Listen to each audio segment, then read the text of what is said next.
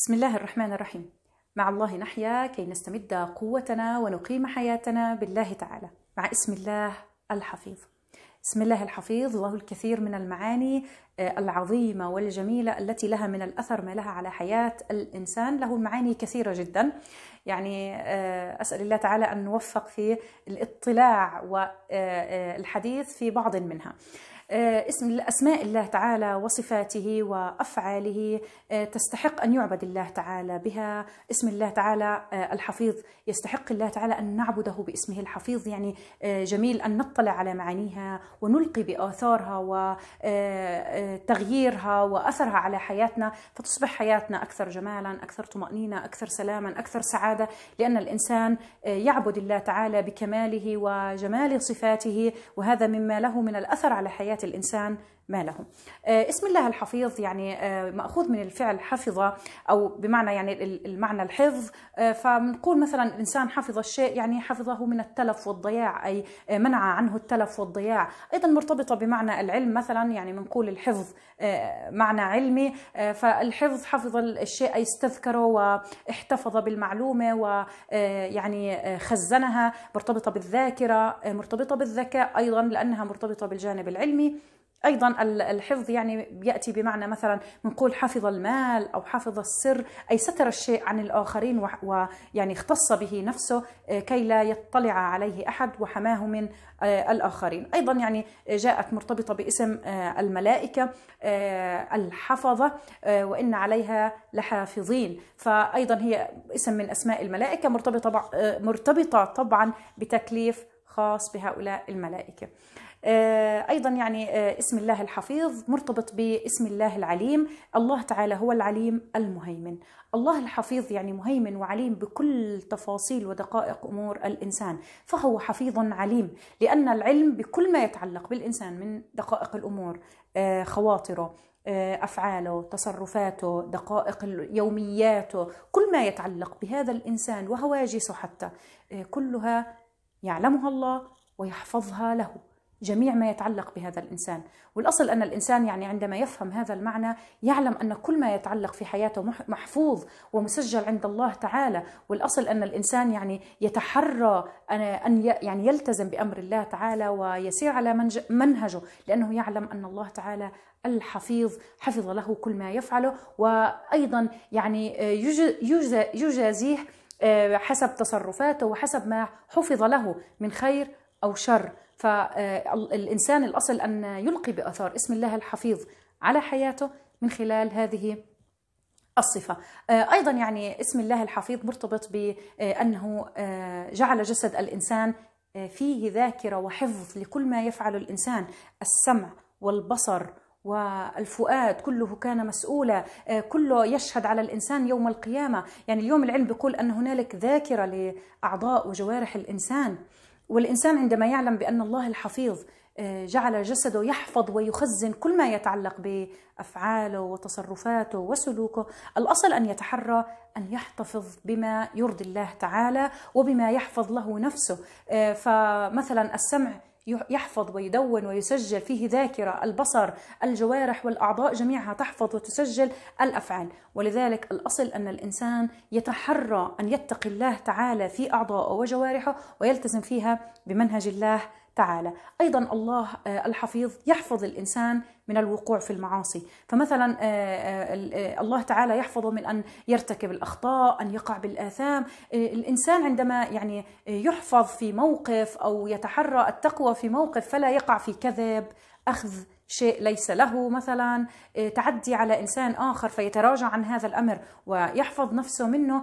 الأصل أنه يعيد الفضل إلى الله تعالى الحفيظ، لأن الله تعالى هو من يحفظ الإنسان من الوقوع في الخطأ. فالإنسان دائما يحمد الله تعالى على حفظه له حفظه له من الوقوع في الأخطاء. أيضا الله تعالى يحفظ للإنسان نوايا الخير، نوايا الحفاظ على الحق، نوايا فعل الشيء الجميل في الحياة. الله تعالى يحفظ للإنسان هذه المشاعر الجيدة. الله تعالى يحفظ له نواياه الطيبة وهمته الخيرة، فالله تعالى يحفظها للإنسان ويثبت الإنسان على الإيمان ويحفظه له، وهذا من حفظ الله تعالى له. فدائما الإنسان يستعين بالله الحفيظ كي يحفظ عليه الخير ونوايا الخير والإيمان، ويسأل الله تعالى الثبات لأنه يستمر بهذا الأمر باسم الله الحفيظ. أيضا من آثار اسم الله الحفيظ في حياة الإنسان أنه مرتبط بحفظه لنفسه وماله وأولاده.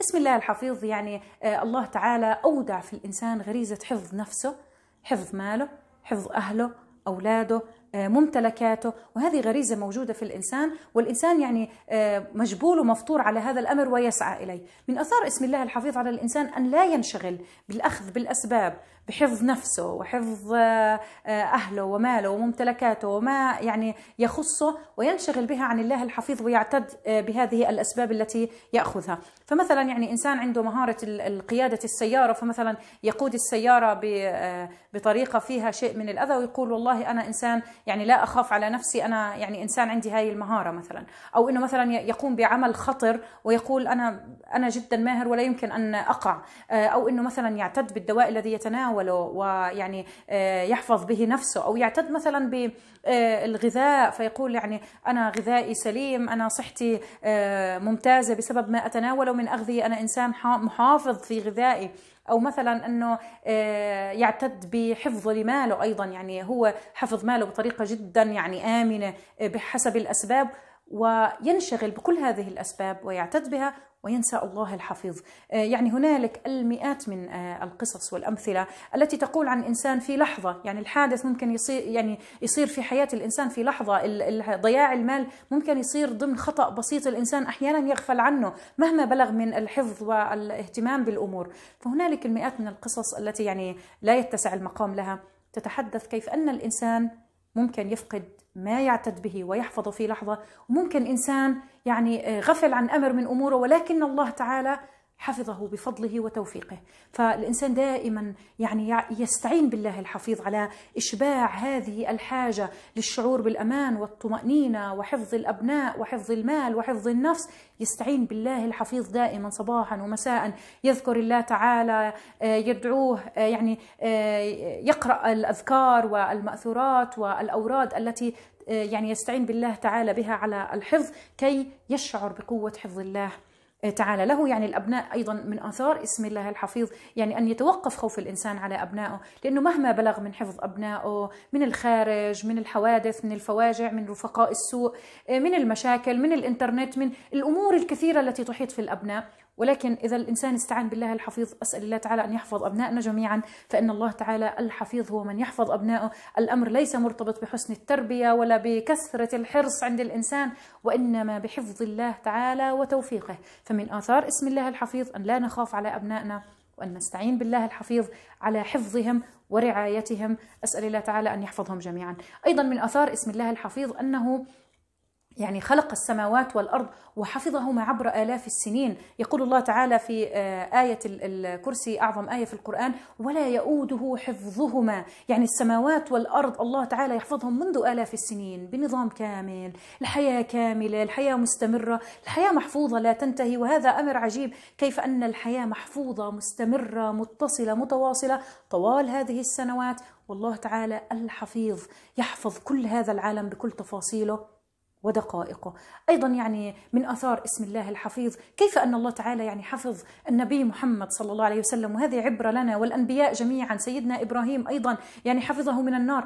الله الحفيظ يحفظ الإنسان مهما كاد الأعداء له، ومهما حاول الآخرون أن يوقعون به الأذى، ومهما حاول الآخرين أن يعني يدبرون له الأمور، لكن الله تعالى إذا حفظ إنسان فإنه يحفظه. فالأصل أن الإنسان يعني لا يخشى كثيرا من الناس، ويستعين بالله الحفيظ على حياته ووجوده، ولا يضطرب كثيرا بسبب اضطرابات الحياة.